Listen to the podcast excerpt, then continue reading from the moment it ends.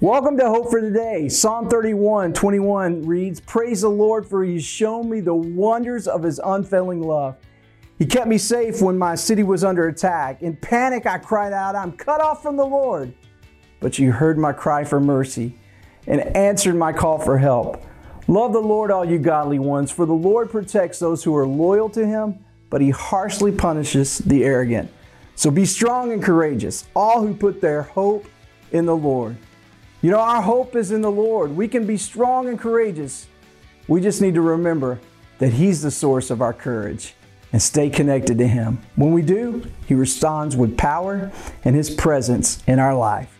I'm Pastor Rusty. This is Hope for Today.